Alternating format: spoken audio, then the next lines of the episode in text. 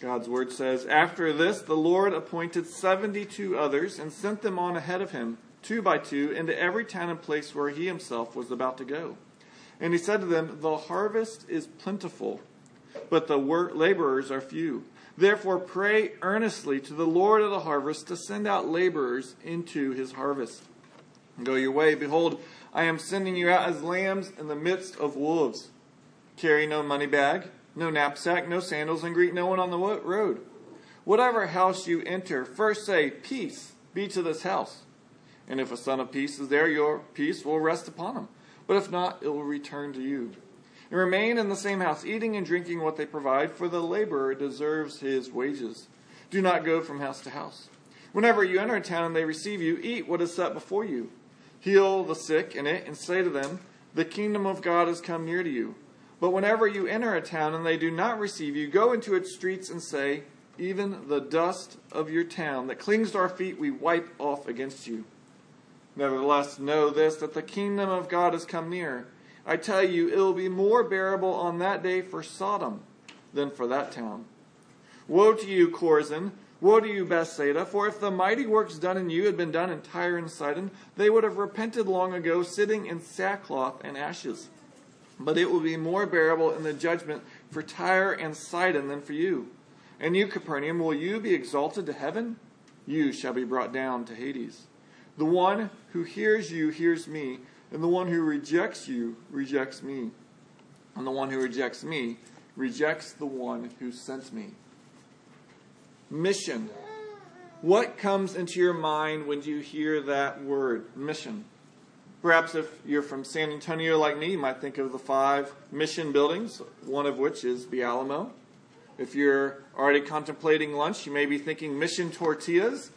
If you are thinking of religious terms, you might think of something someone does who's a missionary. They go on their mission. If you're a movie buff, you might be having in your mind the words your mission, should you choose to accept it, ending with, This message will self destruct in five seconds. A mission, something that you're sent to do, a task that you are focused on. We're told nowadays that companies, organizations need mission statements so they're clear on what they're doing and mission creep, where you start focusing on secondary, unnecessary things, don't distract you. Well, this morning, Jesus sends his 72, not just 12, disciples out on a mission. And this mission still affects us today. Now, this isn't all of the mission Jesus has given us, but it is an essential part of it. And for these 72 disciples to fulfill this mission, they need to know the message and the power. We'll see that in verses 1 through 6. Then in verses 7 through 12, they need to know how do we respond when we're accepted? How do we respond when we're rejected? And then lastly, in verses 13 through 16, they need to realize that greater revelation leads to greater responsibility. If you remember from last time, at the end of chapter 9, Jesus had been rejected in Samaria when he had sent people before him. And then he told them these strong words of what it meant to follow him. And now he's sending out these 72 in pairs.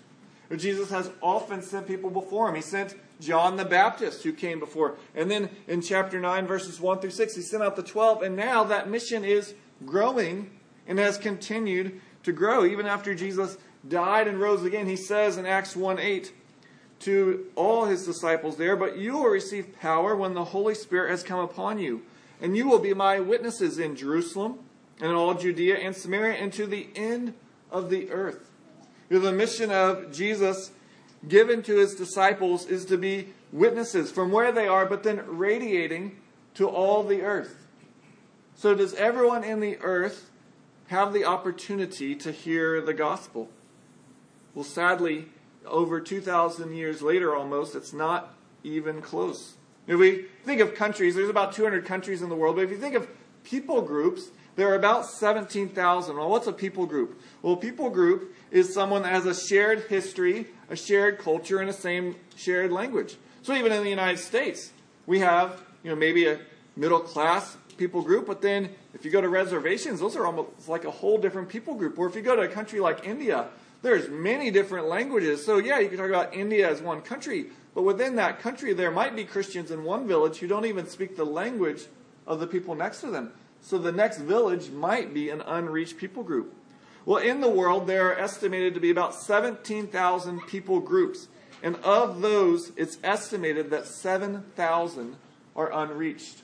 What unreached means is that only 5% of the population or less claims to be a Christian. And then the people who do this realize that not everyone who claims to be a Christian is actually following that. So only 2% or less in this people group are actually following Christ. And if you look at the world, there's really this big rectangular space where this occurs. Those who do this call it the 1040 window. If you can remember back to some junior high and high school geography, there's latitude and longitude lines. Longitude are going vertically, latitude go horizontally. If you go south of the equator to the 10 degree latitude and then go down to the 40 degree latitude, so 30 degrees in there, from Africa to the east of Asia, so hopefully you remember a little geography, that 1040 window is where 95% of these unreached peoples are. And of those unreached people, some are completely unengaged. 3,000 people groups have no Christians in their midst, no church. There is no way, unless they decided, I want to go around and talk to other people. There's no way today they could hear the gospel of Jesus Christ. And so the task that Jesus gave his disciples is far from complete. But they need to know the power for this mission. And we see that in verse 2.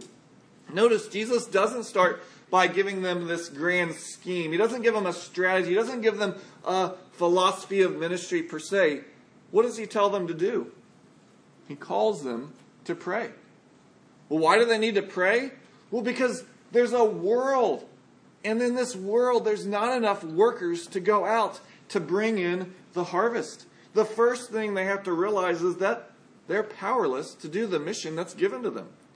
So he beseeches them to beseech the Lord of the harvest to send more workers.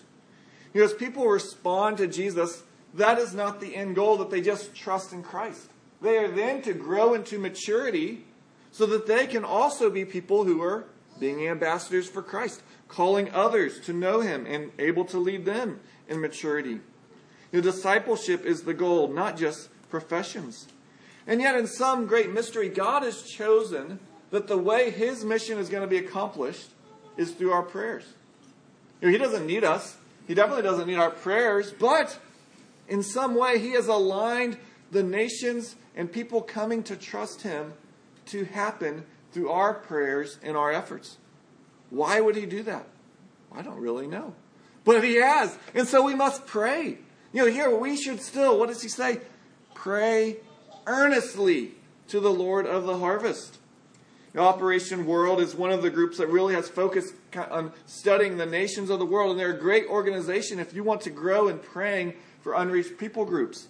And on their website, they write, May we become intercessors with a world vision that prays for Satan defeating, kingdom taken, taking, people reaching captive releasing, revival giving, Christ glorifying prayers. And I hope that's the heart of all of us, that we want all of those things to happen. And so we earnestly, not just as we roll over and are about to go to sleep, but earnestly pray that the Lord would send workers into the harvest. Now, that's not all he says, because it's not just pray and God will do his work. He gives them instructions, but we can't begin until we've begun to pray. Along with letting them know that they utterly dependent on God, Jesus also warns them in verse 3 of the danger that this mission poses them. Notice what he says. He says in verse 3 I am sending you out as lambs in the midst of wolves. That's a type of thing shepherds normally don't do. Shepherds are normally trying to keep the sheep away from the wolf. And yet Jesus sends the lambs into the wolves. And yet we can have confidence because he is the great shepherd. He'll protect his sheep.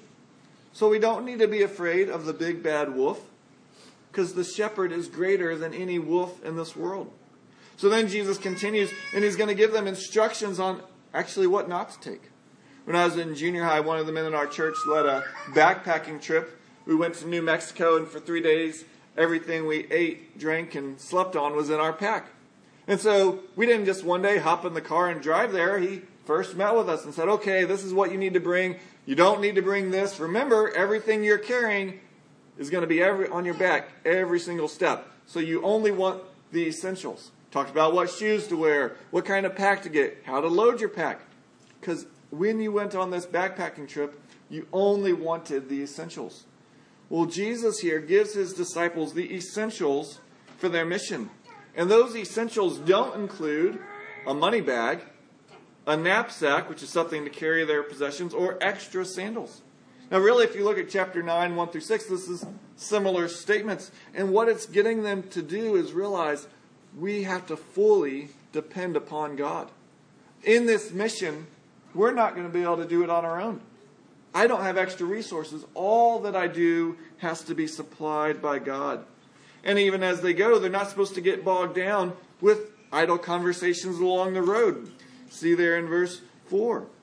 And then in verses 5 through 9, he tells them what to do and respond to how people receive them. You know, when they go to a house, they're supposed to speak to peace to the household, those who are in it. In other words, their message is a message of peace. You know, they're not walking into towns with placards saying destruction is coming, wearing long beards and looking dark. Now, though we'll see that judgment is part of the message, that's not the core of it. The core is peace. God is sending peace, messages of peace, if people will respond. Now, we shouldn't pass over this too quickly. Notice the message is not, okay, you go out and tell them they better start going to synagogue. You better go tell them that they need to start becoming more religious. First, God offers peace. And then, yes, later will come ways they need to change. But the message is first the way that God has made a way for them to be reconciled and be at peace with Him. And so, in this first section, we see that Jesus' messengers are powerless proclaimers. And yet, this is nothing new. God has always called His people to task that we're unable to do. He called Moses to go deliver Israel out of Egyptian slavery. And what did Moses do? He looked over his shoulder and said, Who, me? What army? How, how am I going to do this? I can't do that. I can't speak. I don't have the ability to do this. And God said, My power will work through you. Or the Israelite army, as they look across the valley and they see the giant Goliath, they all realize, We don't have the power to beat that guy. We can't do it. We're powerless compared to that. And yet, God's mission has always been for us to realize it's not about us. It's not about our strategies, our cleverness, our wit. It's about God's power. Psalm 62:11 says, "Once God has spoken, twice have I heard this, that power belongs to God." Earlier we had sec- we read 2 Corinthians 12 and verse 9 says, "But God said to me, my grace is sufficient for you, for my power is made perfect in weakness." Therefore, I will boast all the more gladly of my weaknesses, so that the power of Christ may rest upon me. You know, to fully carry out Jesus' mission, to faithfully do it, the first thing we have to realize is we aren't able to do it. We're utterly weak. We need His strength to do what He calls us to do. And so, to boldly go around proclaiming, I'm strong, I'm able to do this, I got this, is actually to rob us of the very strength that we are given. To be strong, we have to say, we can't do this. I don't have the abilities. This is something beyond my control. Now, probably nothing reveals our sense of strength by how much we pray. And this is an indictment on myself. You know, when I have something important to do, do I spend more time planning and maybe throw in a token prayer at the beginning? Oh, yeah, I got to pray. Yes, God, I know, I, need, I know, acknowledge, I need you. Or do I say, I really need to come to the Lord in prayer. This is urgent. Yes, I need to plan. Yes, I need to do things, but I need to pray. I need to focus on Him and what He can do because I can't do it myself. Well, Jesus now turns to explain to them well, how do we respond? Because we're going to go to all these towns. Some people, they're going to accept us. They go, oh, this is great. Others are going to reject us. And we see that in verses 7 through 12. In verse 7, it says whatever house receives them, they're to stay there. In other words, don't feel guilty that they're giving you stuff. Don't go and get more fancy stuff.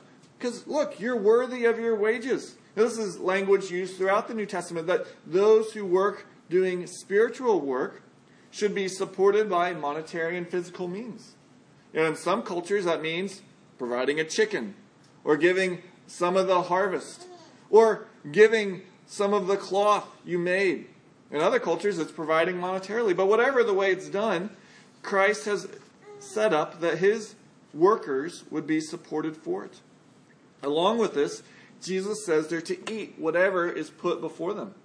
You know, in many a culture, even in the U.S., if someone gives you a meal you ah, I don't really want to eat that, they're insulted. And then they don't want to hear what you have to say. You know, John Hogg was a missionary in the late 1800s in the Middle East, and he went to this one house, and the people there were trying to cause trouble, and so they said, Dr. Hogg, do you seek to obey everything that's written in the Gospels? He said, Well, I do. And when he answered that, they said, Well, very well. The Gospels say that the evangelist is to eat everything that's set before him. Do you accept that? Yes, came the reply.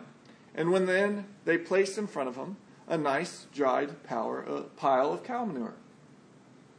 Dr. Hogg looked down and thought for a second and realized this was their cooking fuel and said, Well, that is the food for fire. If you give me food for people, I will eat it. And though we're often not having cow manure set before us, maybe we have something that is not something we want. Now, we often think about this in those foreign missionaries who go off maybe to Asia and are given dog, and, oh, how could you eat dog? Or they go and give something else. But let's apply this here. What if there's someone who you're getting to know and you're a foodie and you love food and you go and they are so excited to give you their spam burger with American cheese on top? Can you joyfully, without grunting or going, oh, I'm not that hungry, eat it and say thank you? If they say, hey, let's go to McDonald's, can you say, yeah, I'll go there, maybe though you wouldn't want to? Well, let's flip it. Maybe you're a McDonald's spam burger lover. If you go to their house and they offer you caviar or even a glass of wine, can you cheerfully, mm, thank you, this, this was nice, I appreciate that. You know, the message is not just for those people out there. We too need to consider how can I reach out to those around me and seek to avoid any hindrance to the gospel. Well, the disciples, as they go, they also should be healing the sick, we're told in verse 9. You know, these healings, they're visible evidences that God's kingdom has come, because that's what they're letting them know. God's kingdom is near. They're not just saying, hey, God's kingdom's here. You should believe me. Well, why should I believe you? Just believe. You don't really need any evidence. No, that healings would show look, when God comes, sin will be done away with. And so sickness will be no more. And as they see people healed, it will be evidence of this kingdom having come. You know, Jesus' mission includes caring for the body and the soul. You know, for various reasons, Christians often have a hard time keeping these two together. We either get solely focused on we should evangelize, we should care about people's soul, we don't need to worry about their body. Or they say, no, no, no, no. We need to live out the gospel. We need to do social actions, care about them, and then they'll want to hear. But we don't really need to worry about sharing the gospel. We'll get to that. And yet it's always both. Jesus calls us to love people, and every person is made up of body and soul. So to love them, we need to care about them physically. But to love them, we also need to realize if we heal everything physically, and that's all we do, we've let them have the most dangerous situation they can because their soul is in danger. So, after giving these instructions on how they should respond to people who receive them, Jesus also in verses 10 through 12 tells them how to respond if they are rejected. Verses 10 through 11, he says, Look, if they reject you, you basically go out in the town square, you hit the dust off your feet, and you say, This city, the dust of this city clings to our feet, we wipe off. Nevertheless, know the kingdom of God has come near. This is a public rebuke. In their day, as a Jew would leave Israel, they would walk into Gentile land or foreign land, and they considered it unclean. And when they got back to the border of Israel, they would take off their sandals and knock all the dust off because they wanted none of that contaminated Gentile dirt even to enter their territory. It would put them under God's judgment. So, in a symbolic way, Jesus is using what they do to say, look, it's not just those people out there, even people in Israel, if they do not accept the message, God is knocking the dust off. He's warning them that judgment is going to come. And then he says something that would make all of them be shocked. He says, The judgment will be more bearable for Sodom on that day than these cities. Sodom represented the most wicked city in the Old Testament, and yet Jesus is saying even an Israelite Jewish town will be judged worse if they don't heed this message. And so Jesus here is warning his disciples beforehand that some of them will reject them. And though this is sadly true, in some ways it's a liberating truth. Because as we noted at the beginning, it's not dependent on us how people respond. You know, Jesus lets us know that we will talk to people and they'll go, I don't agree with that. I don't believe that. You know, our job is not to get them to believe. Our mess, our mission is not for them to convert. That's God's job. We proclaim the message of God and leave up to God who will have faith. And that's why we must pray. You know, knowing this keeps us from all kinds of manipulative methods and trying to get people to come to Christ. You know, we don't try and emotionally manipulate them or set up this environment where we can get everything right. And, well, if we can just get this right mood, then they'll trust. Well, no, God will work. On the other hand, knowing that God must give faith should never make us complacent. It should never make us go, well, you know, we've done what we can. Oh, well. You know, Charles Spurgeon, who clearly believed that God must work, also writes these words. He wrote, To have no conversions is a very dreadful thing, but to be at ease with seeing no conversions is at all times more dreadful. I could bear suspension and the increase of the church, I think, with some degree of peace of mind if I found all the members d- distressed and disturbed about it. As long as a church is satisfied to be barren, she shall be barren. But when she crieth out in the anguish of her spirit, then shall Jehovah remember her. He heareth the cries of his people. But when she will not cry, but is at ease in desolate circumstances, then the desolation shall continue and the sorrows be multiplied. You know, are we desperate to see people come to faith in Christ? Or do we kind of write off, well, we've done our part. Who cares? If God doesn't want to save people now, it's all right.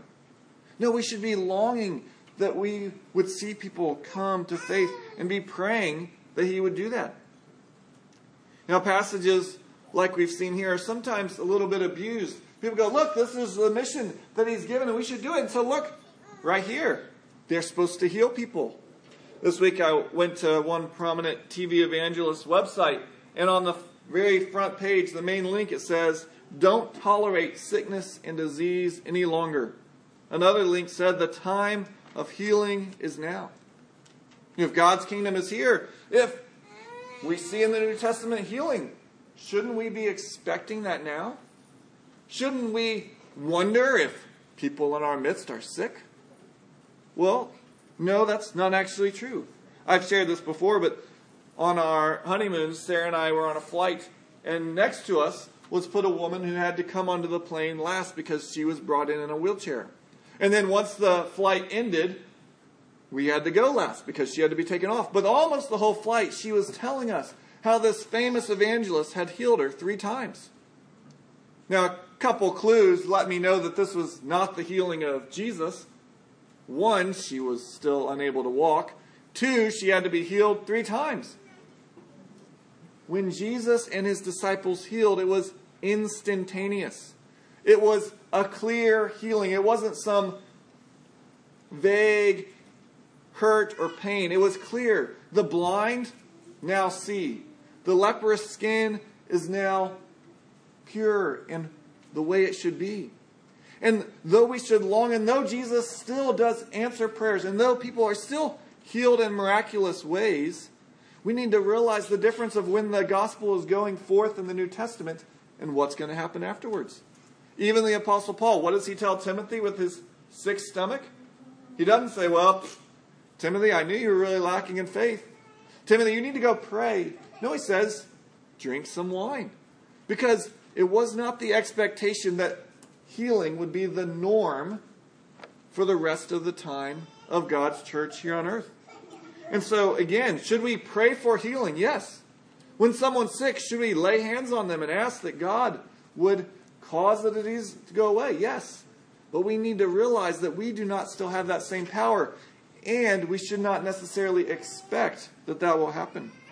Sadly, when that does get proclaimed, what often happens is people become disillusioned because they're told everything's going to be made better, everyone's going to be healthy. And yet, because God hasn't promised that, when it doesn't happen, people go, Well, I guess God isn't true.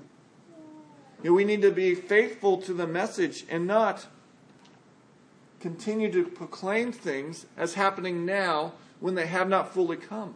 And we know they haven't fully come because what does Jesus teach us to pray? Thy kingdom come. It has not yet fully been brought to this earth. So for now, not everyone is going to be healed. Not for now, not everyone is going to believe. In God's kingdom, yes, everyone will be healed. Everyone will believe in his kingdom. However, we have to realize all those things are not now. As well, we need to realize in verses 13 through 16 that if we have more revelation given to us, then we're going to have a greater responsibility for how we respond to it. In verse 13, he says, Woe to you, Chorazin! Woe to you, Bethsaida! For the mighty works done in you had been done in Tyre and Sidon, they would have repented long ago, sitting in sackcloth and ashes. You know, when we think of woe, you might think of pulling back on the reins of a horse. It's not what he's talking about. Woe is a declaration of judgment that is coming. If they need to heed these warnings, or there is no hope. Now, Chorazin and Bethsaida are both cities. If you can think of the Israelite map, or flip to one on the back, there's the Sea of Galilee in the north, the Jordan River running down, and then above the Sea of Galilee in the northern part is where Chorazin and Bethsaida are. Now, we don't really know anything else about Chorazin, it's the only reference to it, but Bethsaida, we know from the last chapter, is where more than 5,000 people were fed. They had physically tasted that God's kingdom had come, and yet they don't believe. They don't respond appropriately. And so Jesus says if Tyre and Sidon, two cities that in the Old Testament were referred to as cities of judgment, if they had seen those signs, they would have believed. One man writes, the current generation is less responsive than these notoriously wicked generations of past ages. You know, though Tyre and Sidon were wicked, at least if they'd seen 5,000 people fed, tasted the food, and seen 12 baskets left over, they would have responded. They would have repented in dust and ashes. They would have put on sackcloth. These are garments of sorrow. And putting this, these on would have shown the deep anguish they have over their sins. Now it's interesting. Jesus here commends what many today would see as being emotionally and spiritually unhealthy. Well, you shouldn't go around having sorrow. You shouldn't be saying what we did is bad. You know, disliking yourself, that's negative self talk. What you need is to praise yourself. Yeah, we all have faults, but you need to encourage yourself. Speak positive affirmations over your life. Yet throughout Scripture, we see this need for honest self evaluation. If you read through the book of Job, Job questions God, and at the end, God questions Job, and Job responds, Job 42 6, Therefore I despise myself and repent in dust and ashes. Now, this sorrow here is not merely to be beating ourselves up. It's not a pity party. It's not penance where I go around going, Well, I was really bad, so I need to make myself feel really bad for a long time because I deserve it. That's not what he's talking about. It's an evaluation of who God is and how far I have fallen short, and the despair that realizes I have no hope if it wasn't for the work of Christ.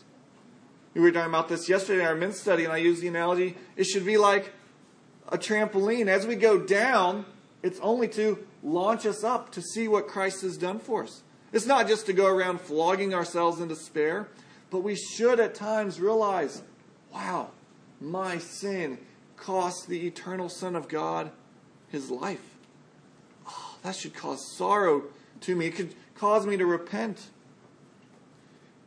And yet, these cities, they don't listen. They've heard, they've seen that the kingdom of God has come, and yet only God can create faith.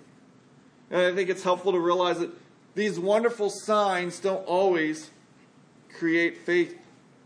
R.C. Sproul shared of a man named Harold. That one day, Harold woke up, but he wouldn't get out of bed. His wife finally went in about 10 o'clock, said, Harold, I need to get up. Well, honey, I'd love to, but I, I can't get up. Well, Harold, why can't you get up? Come on, get up. It's 10 o'clock. We got to get going. Well, sorry, honey, I'm dead. Okay, Harold, that's funny. Get up. Let's, let's get going. Sorry, honey, I, I'm dead. I can't get up.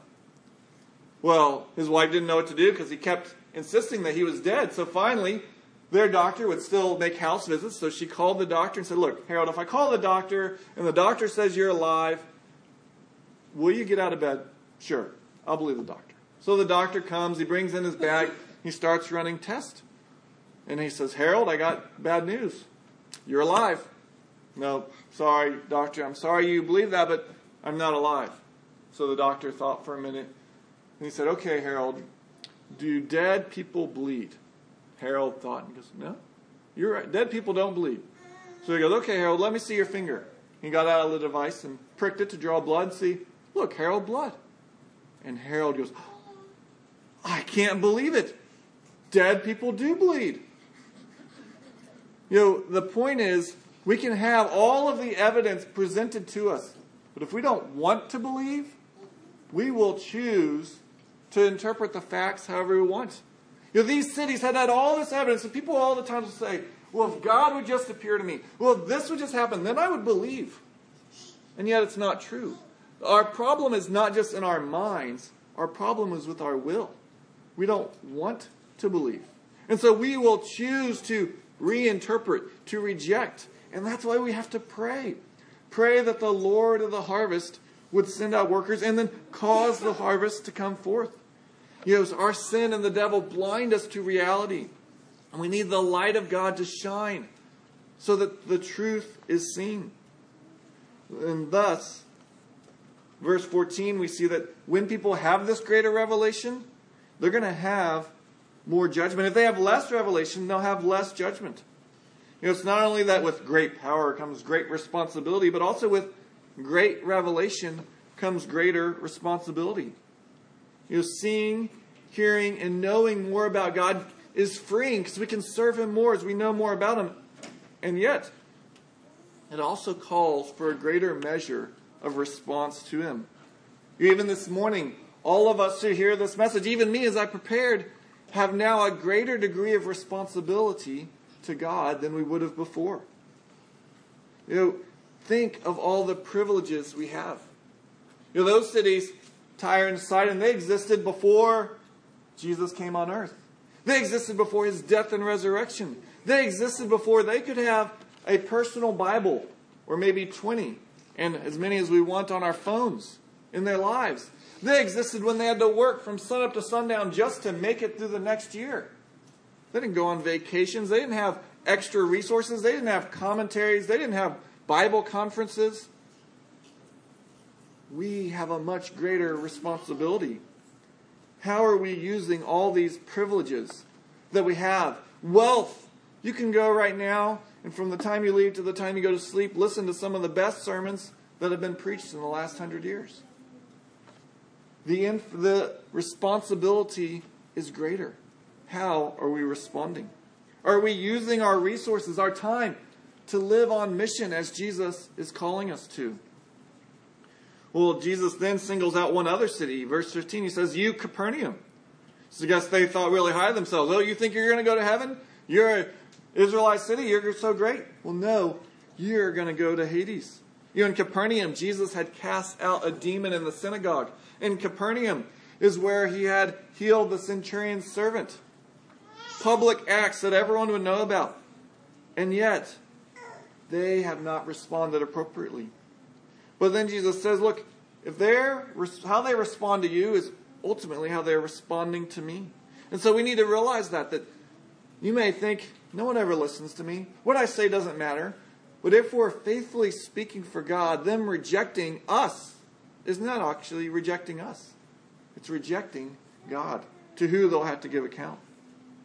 Now, these verses actually contradict a really commonly stated belief by many Christians today. And that belief is that, well, all sins are equal. I hear this from time to time. You know, when God looks at sin, all sins are basically the same. Now, I think people say that for several good reasons. One, James 2:10 says one sin is making us liable of all. And any sin, doesn't matter the least to the greatest, eternally separates us from God. Well, that's true. Yet, James' point is not that each sin merits the same level of punishment, it's that each sin causes us to be under God's condemnation. As well, I think people are trying to avoid the error with, well, there's these mortal sins, and if you commit one of these seven mortal sins and you don't confess it before you die, no good. Well, no. Every single sin, past, present, and future, if you trust in Christ, has been forgiven. There's no list of mortal, no list of venial. That's not true. As well, I think it might come from the attitude of, look, we shouldn't be pharisaical and look at those people's sins over there and then kind of make no big deal about our pet sins. Now, while all those things are true, it's not true to say that all sin is equal. You know, here in this passage, Jesus is saying there's going to be greater and lesser punishment. Well, that wouldn't be the case if all sin was judged the same. Or even when Jesus is on trial before Pilate, he challenges Jesus for not answering him, and Jesus replies, John 19 11, he says, You would have no authority over me unless it had been given you from above. Therefore, he who delivered me over to you has the greater sin. Pilate, what you're doing in condemning the Son of God to death, that's sin. But what Judas did in betraying me, that was a greater sin. Not all sins are of equal value. Now, I realize why people are saying this, but let's just think. Let's just say someone is flirting with someone else's spouse. That's a sexual sin, and that's wrong. But does God really view that sexual sin the same as rape? Well, no. If you read the Old Testament, there's various levels of condemnation. So, yes, we should affirm that every single sin makes us worthy of God's judgment, but we need to avoid acting and thinking as though, well, God treats all sin the same. You stole a candy bar, he murdered someone, it's all a wash to God. Not at all. God says for some sins we will have a greater punishment. But I don't know if you notice, this passage really reveals an amazing thing about God. It reveals that God has knowledge of all the permutations, combinations, and speculations of what would have happened if. You know, this last week we celebrated the 75th anniversary of D Day. Well, we might ask, what would have happened if that mission wasn't accomplished? Would French people be eating sauerkraut and being under Nazi control? Well, we don't know, but God says if you could go back and change, and Tyre and Sidon had experienced this, they would have repented. He knows all of the would have happened, could have happened if this one thing changed. God's knowledge covers everything. You may ask those questions on your own life. You know, what would have happened if instead of moving to Wichita Falls, we'd moved to San Antonio? Well, God knows. He knows how the rest of your life would have played out. God knows every permutation of what your life could have, should have been. God knows all. And the amazing thing is, God knows all. He knows all of your sin, and yet He still says, You can have my peace. Not because He's unaware of our rebellion, not because He's unaware. God knows all, and He still says, You can have peace through my Son. Not by becoming religious, not by doing good deeds. You can have peace with God because he sent his only son to come and die and rise again, conquering sin and death. But not only does he restore us, not only does he give us peace, he then sends us out to be on mission. You know, no Christian is exempt from this mission. And we may play different roles. As far as I'm aware, most of us here function more in the role of sender. We're not going to some unreached people group but we've sent people out. We support them with our money, we support them with our prayers. Are you part of that mission? Do you even know our missionaries? You, are you eagerly giving regularly, sacrificially for the cause of missions around the world? You know, if someone looked at your finances and they said, This is what matters, would they look at how much you give to missions and go, huh, that's really important to them. Or would they go, well, they could have gone and gotten coffee, but they got gave that five dollars to missions instead. Well, that's good. Give every five dollars you can. But our lifestyle, our money, our time, our prayers should reflect missions, We want all to come in that they might know the peace of Christ.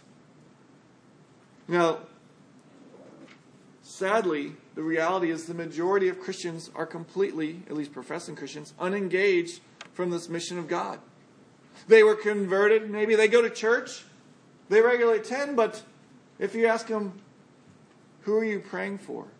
Who are you supporting? How are you trying to help? Uh, we should all be eagerly being senders or goers. You know, in faithfulness to Christ and love for people, we can't sit back and do nothing. Now, we're not just senders, though. We're also goers. We may not be going around the world, but we can go across the street. We may go across the hallway. We may go across the office. We may go to family reunions. And so we're senders, but we're also goers. And maybe God is calling even some of you to be goers to one of these unreached people groups. That you would be the one to go so that there might be opportunities to respond to the gospel. Again, in faithfulness to Christ and love for people, we can't sit back and do nothing. You know, Jesus is clear. He didn't say, well, Tyre and Sidon, they're not going to receive judgment. No, everyone who doesn't turn to Christ will receive judgment. And so we want them to hear the good news of peace offered from God. And yet also he gave this warning that for those of us who've heard more, there's a greater judgment. And maybe this morning you aren't thinking about world missions. You're not thinking about going across the street. You're wondering, am I at peace with God? Well, then that's the call that God has for you today. Realize that He has made a way for you to be at peace with Him. Not by giving your money to missions, not by getting all of this religious activity done, but by just trusting, by repenting, by realizing you have fallen short and yet He has come down and made a way. And so may we be faithful to respond to that call. May we be faithful to respond not just to the call of the gospel, but the call of the gospel that sends us out. Let's pray. O oh Lord, would we have a heart for you, a heart that wants to see your name honored by more and more people proclaiming who you are. Lord, would we be zealous for your name to be proclaimed to every tribe, tongue, and nation. Lord, stir us from our laziness and our lethargy would we have more of a love for that than all of the things that cling so tightly to us? It's in your Son's name we pray. Amen.